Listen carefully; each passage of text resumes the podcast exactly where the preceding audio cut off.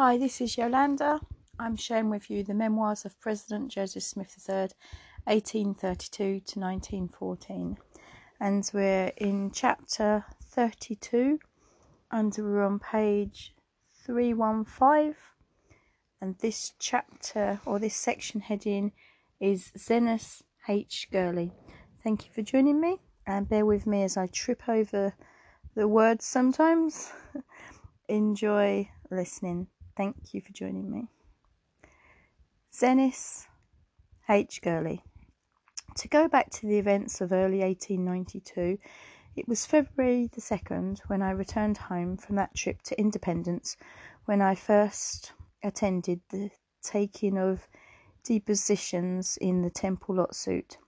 From then until conference time, I was engaged in the work of the Herald office and the usual trude of church business. I think it probably is meant to say trend.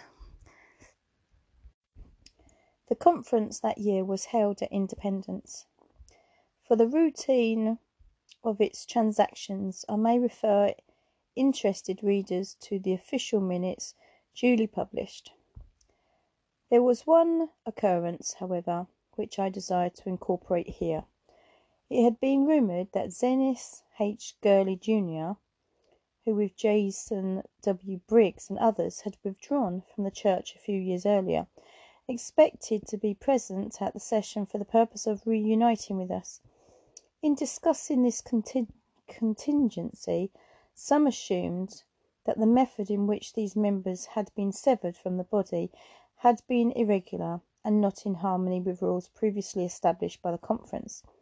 Those rules required an action on a charge of apostasy to be brought against persons desiring to separate, and the matter of withdrawal to be submitted to a properly established tribunal for examination, they to report back to the body for final action.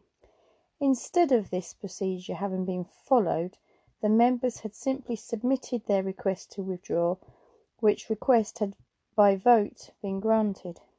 Some expressed the opinion that this withdrawal, having been permitted by, by vote of the conference without the formality of a trial, did not constitute a severance so absolute, but that by motion and vote of the same body the members could be reinstated in full association. Elder Gurley was indeed present during some days of the session, and was cordially received by members who knew him, nothing of a personally unfriendly character being in evidence.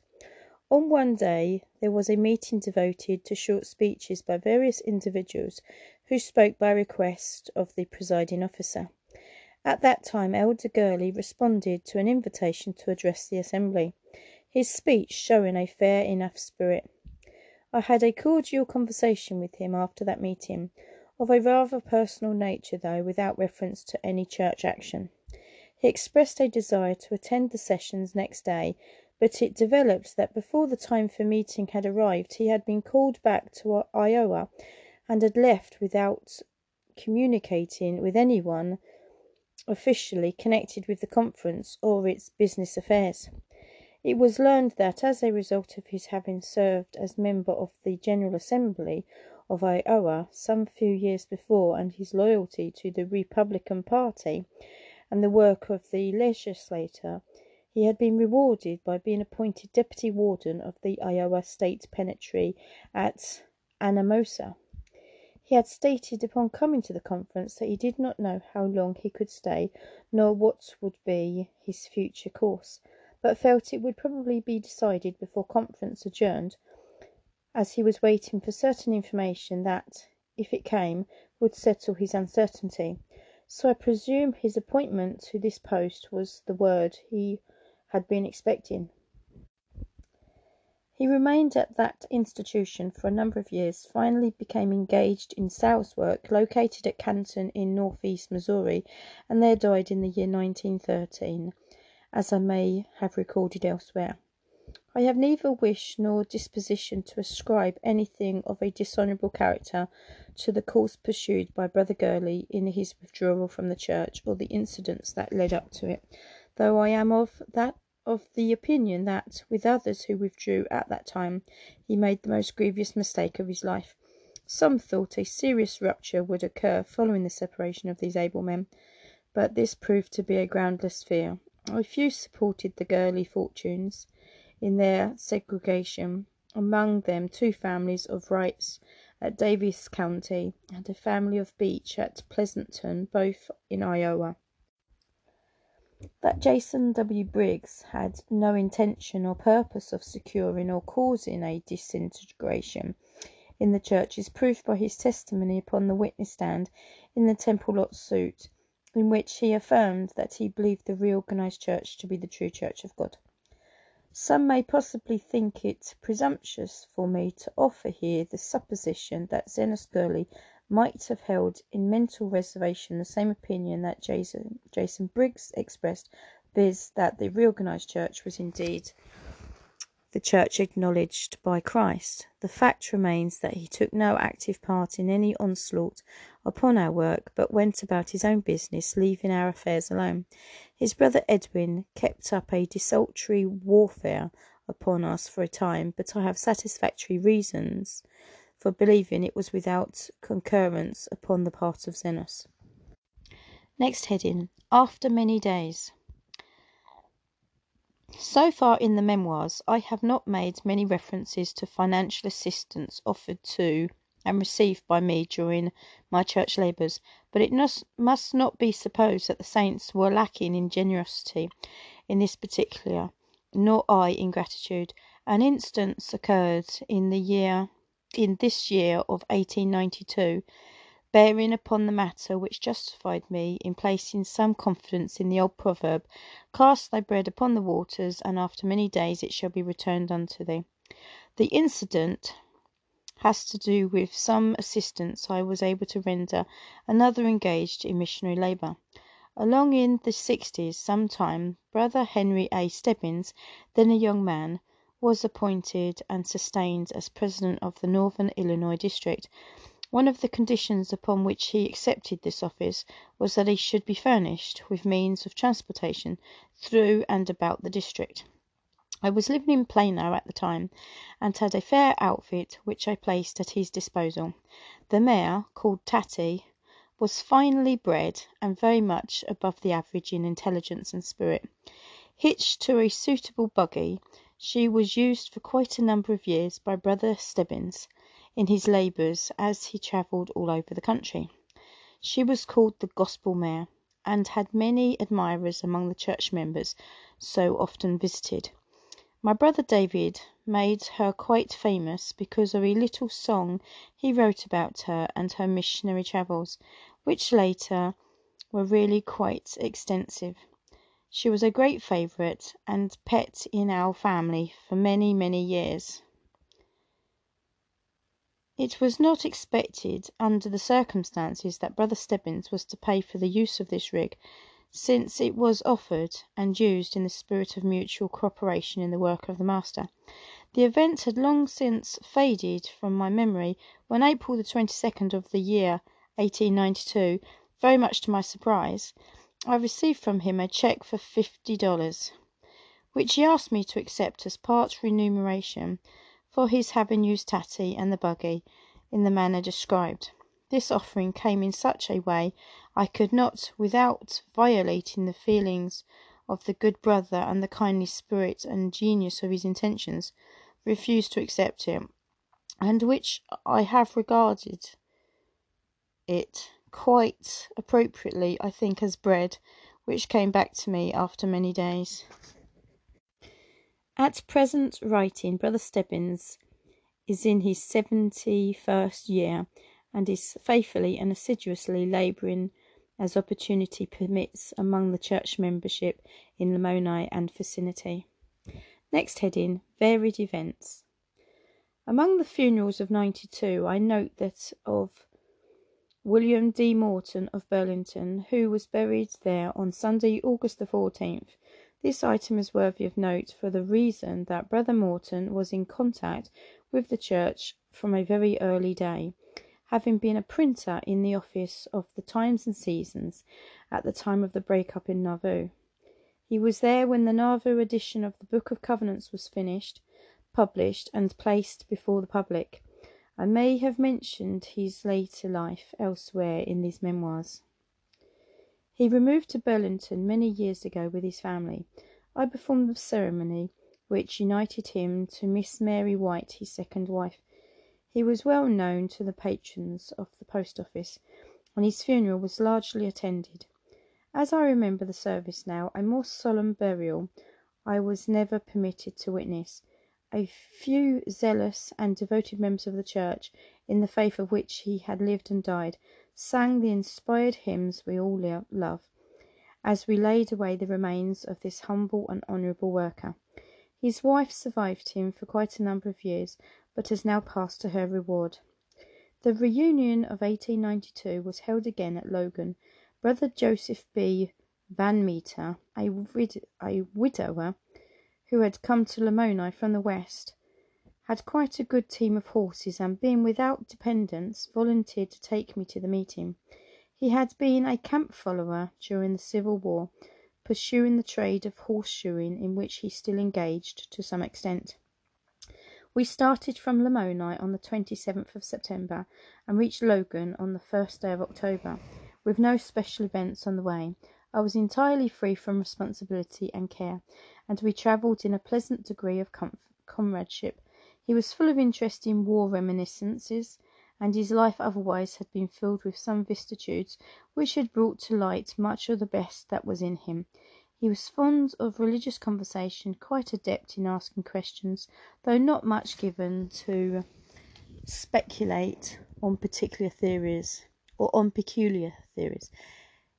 His one son was a sufferer from epilepsy, and was therefore something of a burden but was however able to take care of himself, and hence the father expressed no anxiety in regard to him during our absence. The reunion was organised on October 1st, the usual services in the big tent occupying the time until Sunday two weeks later, after which we started back home. The trip proved a bit more eventful than the one going. Brother Van Meter lost his way, and we were two days righting ourselves. We finally reached Lamoni in fair condition, though for nearly a week I had been suffering from a head congestion and neuralgia. It was a comfort to be once more at home, where I could receive efficient and tender care and ministry, and I came through all right. My diary records records two dedications in this year which I may note. One was at St. Louis, where a neat and comfortable building on Elliott Avenue was dedicated on June 5th, in which service I assisted by invitation of Brother James W. Gillen, then in charge. The second was at Kibble, Illinois, on December the 4th, where I went in company with Bishop G. H. Hilliard and Brother Elmsey Curtis. An excellent frame building, built by the handful of loyal members at a convenient place in the neighbourhood, was dedicated at that time the sermon being delivered by me, the prayer by Brother Hilliard. I became acquainted with a number of the members there, among whom was Littlebury Curtis, almost a godfather to the branch, and the large family of Curtises, some of whom, John T. and several brothers, now live in Independence. A week's service services were held, and by request on one evening I spoke on the marriage relation as understood and preached by the reorganized church. Notice of this meeting was widely circulated, the weather was good, and the time auspicious.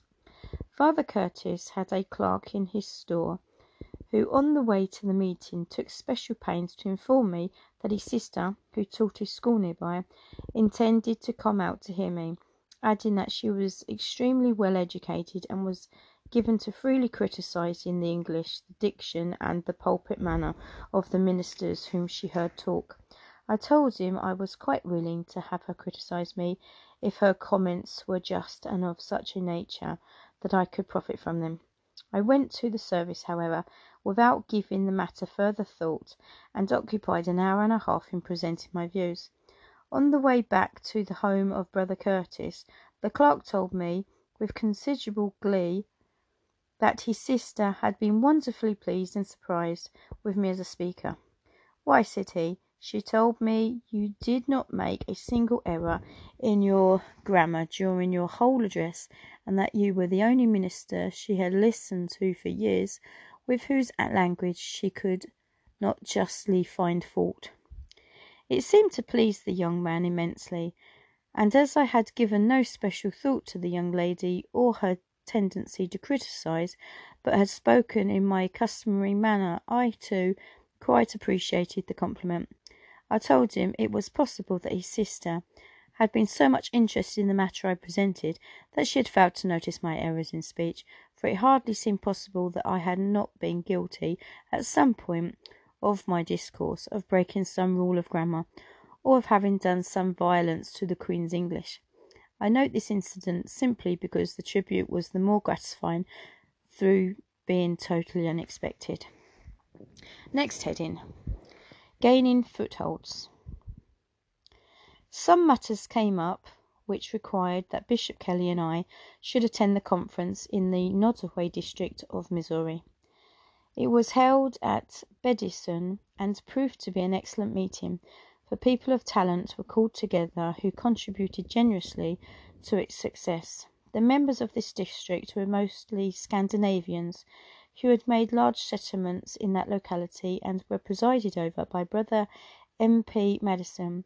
My mo- memorandum is meagre, but the meeting was written up in fair detail in the current Herald at the time. Another interesting meeting, which occurred early in 1893, was one held in connection with the dedication of a church at Kingston, Caldwell County, Missouri. There, under the active ministry of T. W. Chatsburn, J. C. Elvert, J. D. Flanders, and other labourers, a suitable building had been erected, and conditions seemed very favourable for the advancement of our work in that locality. At the dispersion of the church from Nauvoo and the flight of many to the west, numbers stopped at the Missouri River and settled either on the eastern side north or south of Council Bluffs in Iowa and Missouri, or on the western side along the fertile lands of Nebraska and Kansas. Many things connected with this dispersion and scattering of the saints up and down the Missouri River have been productive of much good, for in these remnants of the old church were often found splendid material from which to build up active branches of the reorganization when our message reached them. Among those who found developments in the church which did not meet their approval, causing them to stop short in their western trek, was one John Wright. He settled at Kingston, Missouri, where he engaged in business, became a student of law and an important member of society. He was eventually elected probate judge of the county. There,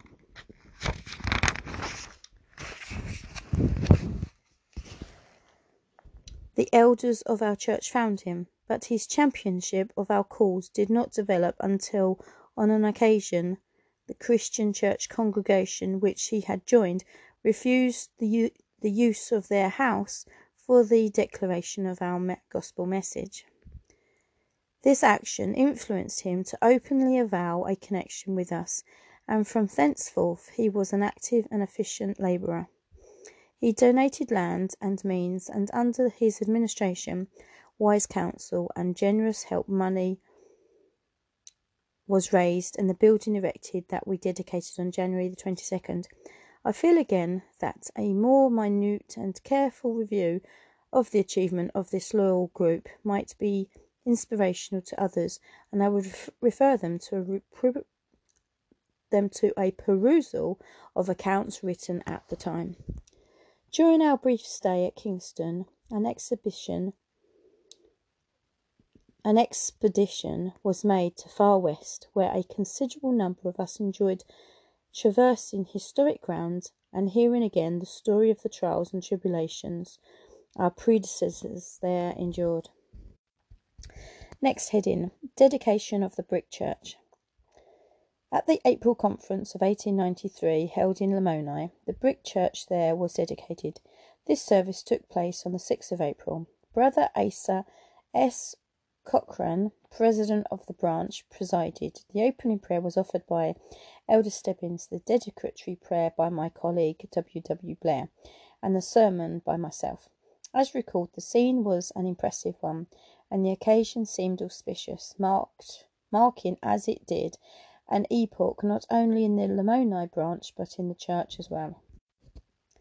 The immense throngs which assembled for the service seemed a fulfillment of a prediction I had made at the time plans for the building were being considered. I had urged that it should, if possible, be made large enough to hold two thousand people, but I was sure it would be necessary to accommodate that many before long. At the time this statement seemed quite preposterous, but the judgment of Brethren Banta, Dancer, Rogers, Blair, and others confirmed my estimate, and a building fifty feet by eighty, with a vestibule of ten feet at the east end, was erected between the year 1883 and this day of dedication ten years later. A generous response had been made by all the people of the vicinity, men of means and business, even though not of our faith, donating liberally as well as our own members, and the work had gone forward without relaxation of effort. So it was with a sense of real triumph over many difficulties acknowledged by all, experienced fully by a few, that we at last had the completed commodious meeting house. It was a coincidence that on the day of our dedication in Lamoni, the Salt Lake City Temple was also dedicated, an occurrence in which, of course, there was no collusion. One unfortunate memory is connected with this conference of 1893. It has to do with a brother, Elder R. H. Atwood, he had been in the active ministry of the church, and some time during the winter had come to Lamoni to work as one of the committee to audit the books of the church and of the Herald office. He was taken ill, and as conference time approached, it became evident he would not be able to attend meetings as he had so long anticipated doing. He departed this life on the 25th of March, much to the regret of many of the saints who had hoped he could remain with us. My memorandum shows that early in July I dedicated a church at Higbee, Missouri, where a small branch had been built up by the efforts of Brother George Thorburn and the families of Peters, Winning, Lilly, Richards, Chapman, Jones, and others. It seemed the Lord was blessed, was blessing the labours of the ministry and laity alike, for these years were surely years of expansion and progression. About the middle of July, I made one of my periodical visits to Nauvoo and vicinity, spending some time with my Salisbury cousins at Carthage and Burnside. I had the privilege at this time of baptizing some of these relatives Mary, Emma, Florence, and Grace Salisbury, Lucy Duke, and Lida, Lida Sherman. Next heading with Comrade Kelley. Early in August, I travelled east to meet Bishop E. L. Kelley in Philadelphia, where Brother A. H. Parsons was labouring as pastor and missionary. After visiting some among the family of the church, there we made the circuit of New York City, Fall River, Providence, and Boston. It may not be necessary to record much about this visit with my comrade, who was a thorough American from Southern ancestry. I sat again in the historic assembly room of Carpenter Hall, again viewed. The small museum where swings the old Liberty Bell, mounting in its frame, and again read its patriotic inscription and patted its sturdy old sides. Again I saw the chair in which Washington sat when presiding over the notable assembly, and again read the prayer of that reverend concern in whom, when his name was proposed for the invocation, Adams had said, I am not bigoted, and can join with any sincere man in presenting our cause to the giver of all good. It was a pleasure to go over these places with Brother Kelley, Together we visited at Brooklyn the families of Joseph Squires, Senior and Junior, George and Captain John Potts, and others of note. With them we gathered under the management of their elder at a picnic at Coney Island, took in many of the amusements of that pleasure parade, and enjoyed, or tried to, a bath in the sea, in the ocean. The water was rough from a recent storm, its condition affording an opportunity for much merriment for us religionists, despite the fact that some of the young women became almost hysterical in their fright at the buffeting of the boisterous waves. An episode in connection with this swim may be mentioned. There was a member there, new to me, by the name of Elder Owen. He had come from England, where he had once engaged Brother J. W. Briggs in a discussion of religious principles. Failing to dislodge Brother Briggs from the position assumed, he had come to recognize the logic of truth and sound reasoning, and had united with us soon coming to America. On this day, when we went to the beach for a bath, he essayed to establish himself a sort of personal bodyguard for President Smith, evidently under the impression that because I was from a prairie country I would be inexperienced in the water, and such care and oversight would be a wise precaution. He had been raised on the sea-girt Isle of England, and was well acquainted with old ocean in all its varied moods and pranks, and felt qualified to exercise this watch care over me. He volunteered considerable advice while we were preparing for the dip, and conveyed me to the water, wading in with me a portion of the way. There was a considerable swell running, and as we stood in the water facing it, I simply timed myself properly, and when the next big incoming wave tumbled in, I met it with a plunge, diving right through it to the very evident astonishment of my kind protector. Brother Owen laughed afterward at his over solicitude for me, and remarked that if Brother Joseph was not familiar with the Atlantic, at least he was no novice at swimming, and could well take care of himself without any sort of guard. Thus I was left to my own devices.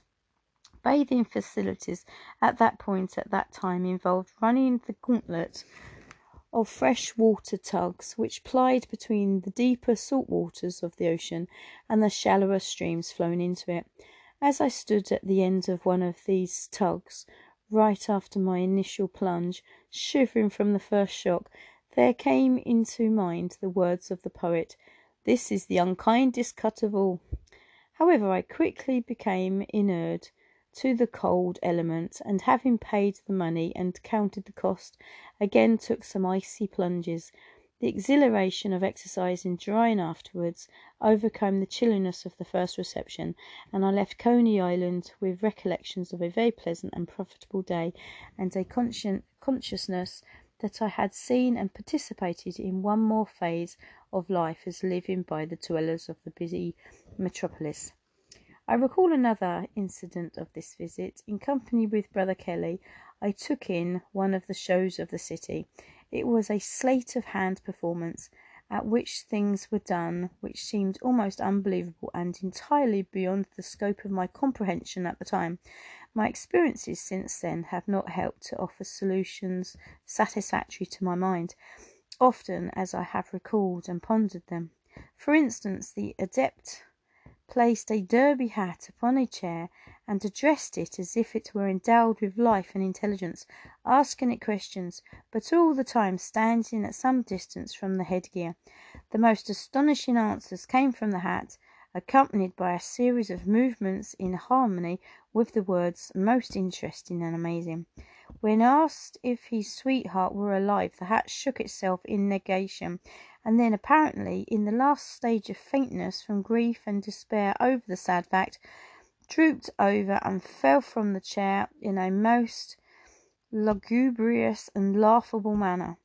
Another stunt was that the prestidigitator took a child about six or eight years old, wrapped him up as if asleep, and laid him in a large wicker basket. Covering it up, he tied it securely with ropes, and then, standing near it, plainly in our sight every second, he passed a sword through and through every portion of that basket, or at least appeared to do so. Back and forth flashed the sword cuts, and it seemed it could not possibly be anything short of a murder, publicly committed, and with which we seemed almost compelled to interfere. However, others seemed unmoved by the performance, except to be amused and entertained. So we men from the country deemed it wisdom to mind our own business and look smilingly on also. After some time and quite a little byplay, including some music, the basket was opened and the child lifted out unharmed because untouched by all the spectacular swordplay. Another exhibition, somewhat similar, may possibly have been managed by the assistance of suitable appliances. I cannot say. Two young women, one tall and fair and dressed in white, the other short and dark and dressed in black, were enclosed each in a separate sack. These sacks were tied with a cord at the top and a seal placed upon them. They were placed in two wicker baskets on the platform, and around them the performer executed a wild and curious sword exercise, apparently cutting through and through them with such vigour and thoroughness there could have been no interior space that could escape the flashing blade. Then the baskets were opened, the sacks with seals unbroken were straightened up, and the young women stepped forth unharmed. But to our astonishment, a complete metamorphosis had taken place in their attire for as they emerged from their separate sacks, the tall, fair woman was dressed in black and her small, dark companion in white.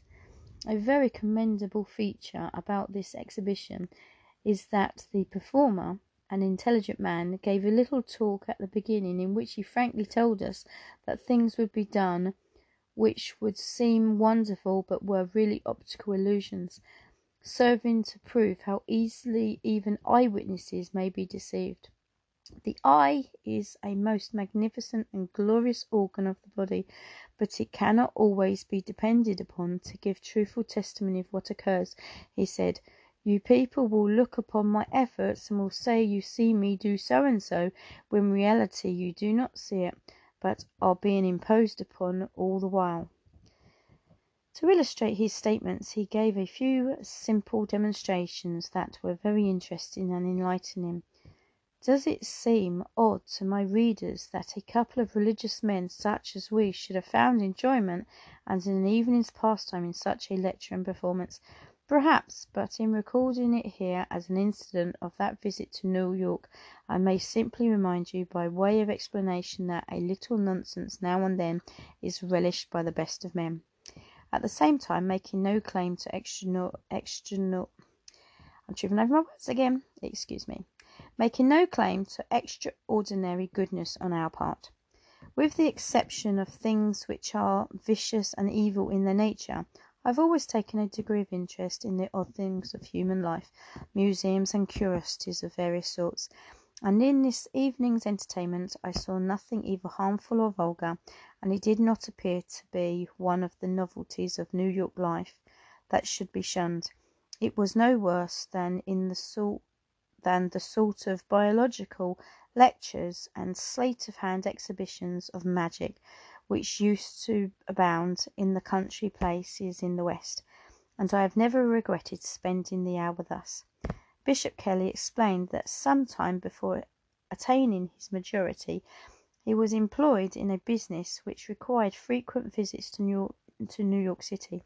I think he was a deck hand or some other kind of employee on a boat engaged in traffic on the Hudson River.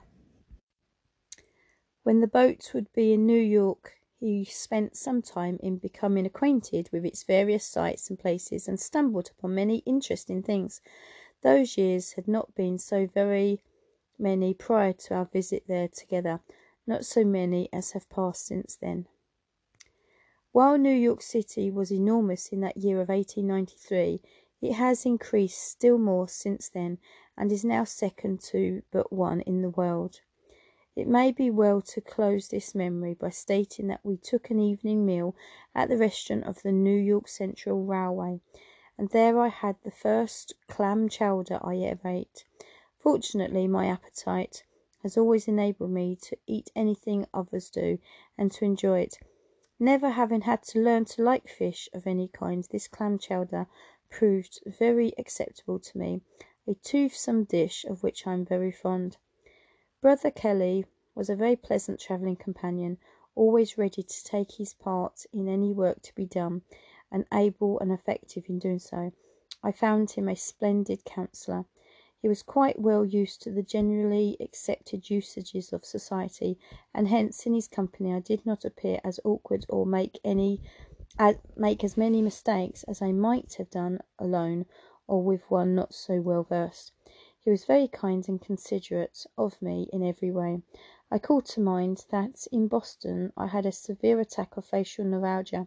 We were staying for the night at the home of a Scandinavian brother named, I think, Georgeson and occupied a room together. Like many other accommodations offered by saints when crowded with guests, one of the beds was made on a mattress on the floor.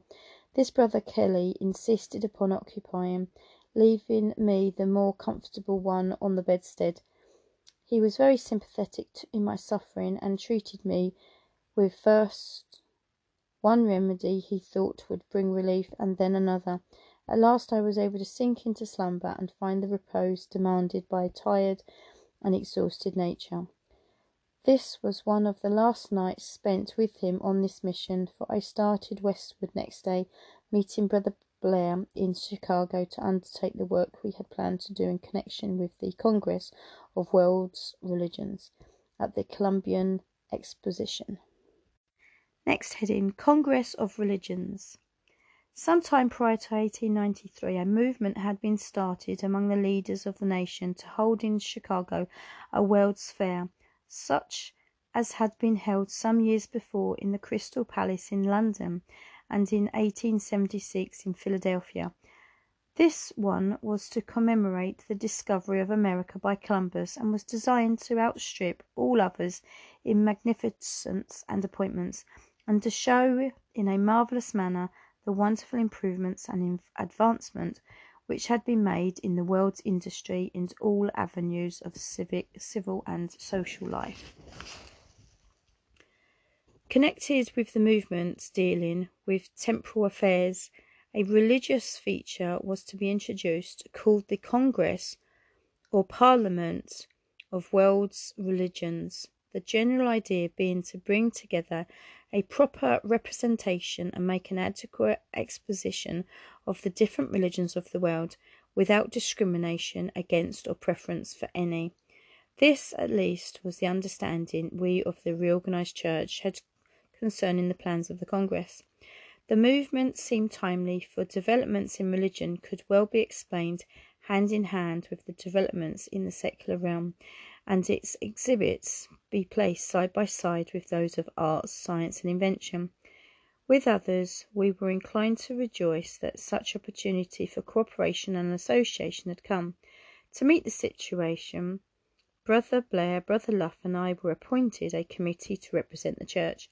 It was deemed a capital opportunity for the distribution of tracts and other literature setting forth the faith and doctrine of our organisation. Events proved we were wrong in our hopes, for those conducting the fair put a ban on this kind of project, prohibiting the exhibition or distribution of anything of the kind within the limits of the fairgrounds. The only way it could be done would be to secure some eligible site outside the grounds and trust to the casual interest that might be aroused in chance passers by. This plan we did not undertake to follow partly because of the great cost to us of such a movement, partly because every desirable location for such a project within a reasonable distance of the grounds was taken, and partly because we felt the results of such an effort would probably be but negligible.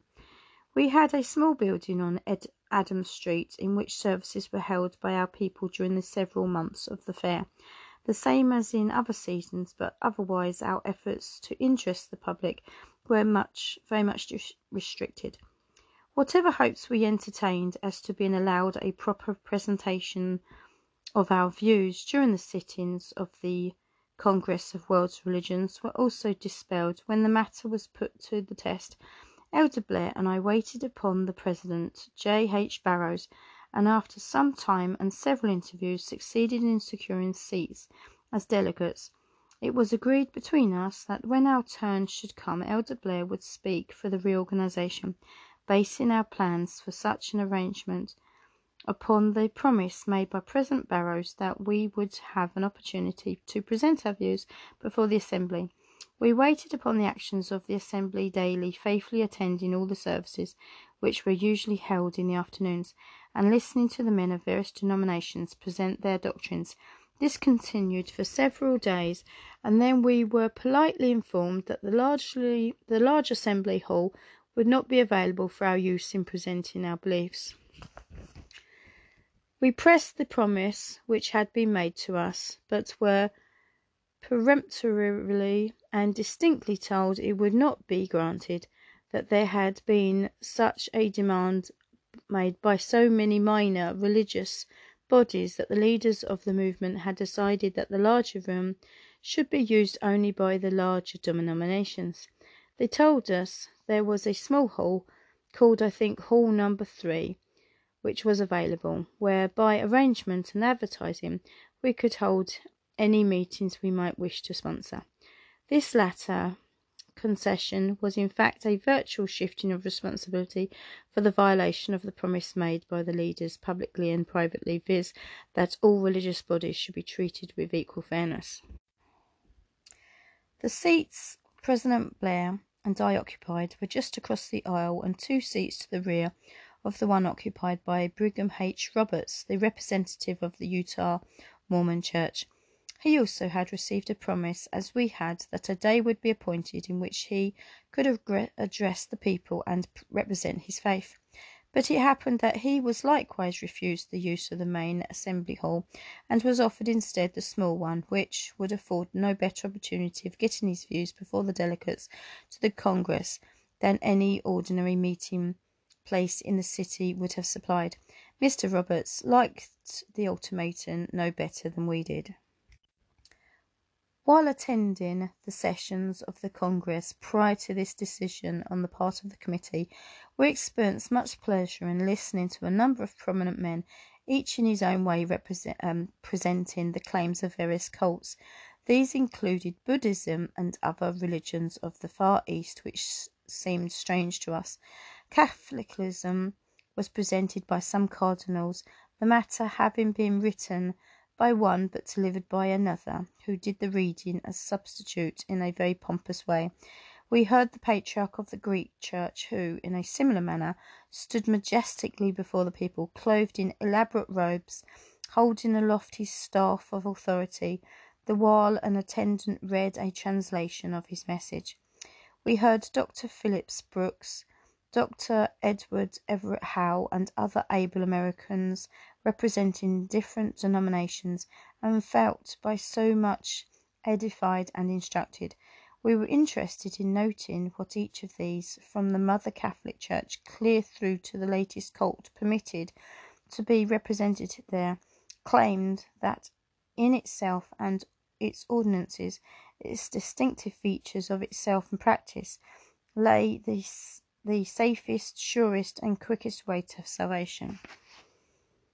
Our philosopher from the East, sorry, I start again. One philosopher from the East made a strong charge against the Western Church upon the ground that it presented a sectional Christ instead of a universal Saviour. This man spoke in the English language, though he was a native of East India where he had been engaged in one of the religious revolts. His arraignment of Western Christianity was not made in ridicule nor malice, but was presented clearly and dispassionately, apparently the result of deep study, reflection, and reasoning. He seemed convinced that the moral precepts of the Bible, as represented by Christ, were not generally followed in the conduct and lives of his devotees or professed followers. I remember one statement he made You do not follow the teaching of the one you call master. He commanded, If a man strike thee upon one cheek, turn thou the other to him also. You do not do this. You not only retaliate, but are often the aggressors yourselves, and are nowhere confined in his instructions where you are commanded to strike anyone. It impressed me as a pretty strong condemnation against the modern religious denominations who make great efforts to send their missionaries abroad for the purpose of proselyting for what is called Christianity, and yet at the same time have no harmony or agreement among themselves, each presenting its own version of Christ and his message, truly a sectional Saviour, as was charged. One only interested in the success of that particular domination, if the claims and attitudes of the various representatives may be taken as a criterion. After we had become convinced that we were not to be permitted to address the audience in the General Assembly Hall, we declined in writing to accept the small hall, which had been tendered as a compromise. Brigham H. Roberts did the same thing, for to accept, he said, would be like accepting a sop thrown to Cerberus, a compromise he preferred to refuse. We did not blame him in the least for the comparison, for we ourselves felt all too keenly the fact that we had not been accorded the honourable treatment promised and expected. I felt sure that Mr. Roberts would have given a very fair and honest outline of his religion, as he understood it. I did not converse with him upon the subject, for he seemed inclined to be reticent with us, quite non communicative. We did, however, meet and shake hands, and I congratulated him upon his stand in declining to accept the small hole as a substitute for that which had been promised. Bishop Kelley once commented upon the whole affair in his characteristic and clever manner when he said, Why, it was all simply a mistake on our part. We should have been more alert and noticed what they said. They advertised the meeting as a congress of world's religions, and we took it for granted that included ours. But you see, they were right. It was a conference of the world's religions, and they were entirely consistent when they decided to exclude Christ's. During the days thus spent in attending sessions and awaiting our turn, we visited many of the splendid exhibits of the huge fair. In the evenings, we held services in our own hall on Adam Street. These services were attended by quite fair audiences, and we felt that some good was done in spite of our disappointment in not getting our message before large numbers. At the close of one of these meetings, I was told a gentleman desired to speak to me. It proved to be a man who had heard of our meetings and had come for the purpose of discovering if he had erred in his present church affiliation or if we were right in our claims to be the true successor of the church organised in 1830. This very distinguished gentleman was none other than Dr. O. H. Riggs, later well known to the saints in Independence and Kansas City. At that time, he was a resident of Salt Lake City and connected with its public school interests, holding office also in the dominant church of, the ter- of that territory. Our interview was very pleasant. I suggested that it would be well for him to make all possible inquiry and investigation, assuring him that I felt if it were made with earnestness and honesty, he would be led to accept the truth and to rate himself with our religious body. At the time, this seemed but just one of the more or less casual incidents of the fair, but when the same man was later found by our missionary Rudolph Etzenhouser in Cincinnati and taught further in the principles of the doctrine, his obedience and that of his wife began an association which he cherished until his death here in Independence seven or eight years ago. His baptism reminded me that blessings often attend the sowing of the seed in good season, whenever and wherever opportunity presents itself. It was in September we were at attendance upon this Congress of Religions the time from the 8th to the 18th being fully and on the whole profitably occupied. Part of this time we enjoyed the society of other saints whose visit to the fair coincided with ours. Among these I recall Brother Israel L. Rogers and a Sister Barnes and son from Providence, who came who made the boarding house of Brother S. C. Good their headquarters while there, as we did. Next heading Frederick Douglass. An incident of interest to me at the time and since occurred there.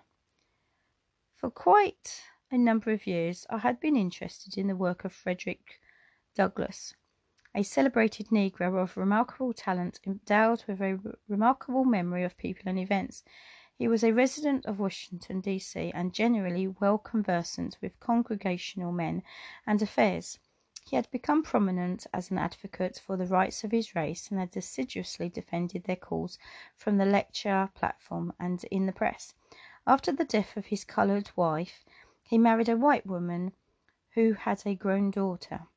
It seems that the management of the World's Fair had failed or refused to provide for a separate department for exhibits from the Negro race, and Douglas came to Chicago for the purpose of protesting and securing, if possible, an adequate representation for his people. I had never seen the man, but one morning, looking out of the front window at Brother Good's, I saw him sitting on the porch. His wife and daughter had come into the house for breakfast, but not being permitted, because of his colour, to eat at the table with them and the other white boarders, he was waiting outside for them. I went outside, surmising who he was, and accosted him, bidding him good morning, and asking, "Are you not Fred Douglass?" He looked up with considerable suspicion, and with that what seemed to me quite unnecessary asperity, answered, "What difference does it make whether I am or not?" Feeling a little nettled at his ungracious tone and manner, I put the question again squarely. Are you Fred Douglass? And if I am, what is it that to you, sir? Deciding to give the man a reason for my curiosity, I said, Well, for a number of years I have watched the career of Fred Douglass and found much in him to admire. If you are the man, I should like to congratulate you upon the efforts you have been making to get a recognition and representation here for your race. However, if you do not choose to admit your identity, I beg your pardon. And I started to turn away. He thawed out at this explanation and apologized for his rudeness. We had a half hour's pleasant chat. He had lost caste by his mistake in marrying a white woman, which act was an offence to his own race as well as to hers, and they were both quite effectually ostracised by the society of either group. The result was the complete ruination of a life and career that had promised great things for the Negro race in America. The man had become suspicious and sour, and his better powers and aspirations were being sus- suppressed and stultified. I was glad I had this opportunity of meeting him and conversing with him. I had greatly deplored the outcome of the social error he had committed. From Chicago I went to Sandwich and Plano, spending a day or two with old friends, including D.R. Pomeroy and wife Amasa Goodrich and wife and many others. Going down to Mission in LaSalle County, I made a little visit among our Norwegian brethren there. Finally, I headed for home, and there learned that my wife's father, Elder Mads Madison, had passed away. He had made his home with us for some time and had been ill but a short while. They had tried to reach me by telegram in order that I might return home in time to see him still living, but owing to the uncertainty of my movements as I travelled among the saints, they had failed. He was a sturdy old gentleman who would have been eighty years old had he lived until October the 13th. Next heading The Exposition. I had been so impressed by the magnificence of the World's Fair that after my return I took measures to see that my wife's sons, Fred and Israel, and daughter Audie, were permitted to see it. Memories of its wonderful exhibits have enriched their lives as well as my own. It would be impossible to attempt to place upon record all that I saw, or even all that I can still recall to mind, which impressed me at that great exposition, the first really important one I have ever attended. Some things which attracted me more than others stand out clearly in memory today. I was interested in some pictures of the topography of the country, the miniature mountains, valleys, rivers, waterfalls, lakes, hills, plateaus, and all other features. Standing by them, watching the tiny railways making their way through the countryside, I could, in fancy, see the places portrayed almost as really as if I were seeing them in actual travel. I spent hours near one such display, taking great pleasure in contemplating it. It was a survey of the Bay of New York and its river, and showed the depths of the water at different points, the shoals, rapids, and obstructions in and near the channels. This picture made clear to me an understanding of how the sailors and seamen are able to follow the roads of the deep sea and the channels of the rivers along the shores so confidently and familiarly as they do. Their paths are apparently as easy for them to follow as the country roads over which we farmers drive our teams, avoiding the bad places and finding and using to best advantage the good ones. The display of telegraphic lines interlacing the country, following here and there and crowding into the cities to the north, east, south, and west, to me seemed marvellous also, as I sensed the webs of electricity which have thus been woven by the skills of men all over our country, binding us together in instant communication, I could but exclaim, Wonderful, wonderful! I stood before a sarcophagus brought from far away Nineveh, and recalled the opening lines of a poem learned as a schoolboy. Oh, thou hast walled up how strange a story in Thebes street three thousand years ago. A few feet away stood a little enclosure arranged to represent a section of country where it never rains, and there I saw the body of one who had once lived there, some bundles of bone needles still clasped in her hand. As I noted the dried, shrivelled, burnt condition of the skin, the portion of black hair still on her scalp, and the evidence of the work which had busied her when living, I could but wonder how it might have fared with me or some near friend of mine, had we been called to breathe out our earth life in such an arid country, being exposed days, day after day to the intense rays of the sun, hot and unrelenting. In imagination, almost seeing the quivering waves of heat caused by the sun's radiation in such a fierce climate, I was made to wonder if it were true, as stated by the apostle, that God is no respecter of persons, but in every nation he that feareth him and worketh righteousness is accepted of him. Or the other statement that God hath made of one blood the nations of man that divideth the face of the earth, and hath appointed the boundaries and their habitations, etc. I was led to wonder in what way could a country where it never rains have been appointed for the habitation of man, and also if God were indeed no respecter of persons, how it happened that I had been permitted to live in this dear land of springtime and harvest, of rain and sun, of snow and summer, while others had had to pass their days in ignorance of such blessings. It seemed incomprehensible, and yet here was the visible evidence that such a land had been inhabited, and we of this generation, with ruthlessness almost equal to that of the Goths and Vandals, had invaded the sanctity of far off burial places, had brought out that which was found, and had been displayed and had displayed it before the curious gaze of passing throngs. I sighed as if I sighed as I turned from contemplating these almost gruesome things of past time to the marvellous displays of the energies and activities of the different nations upon the earth at the present time, things showing their advancement in art, science, commerce, and inventions. In the beauty of their handiwork, I could more easily find their assimilation and accord in which all peoples became one, became as one in the hands of a great Creator. I'm going to leave that there and carry on in the next episode. Thank you for listening.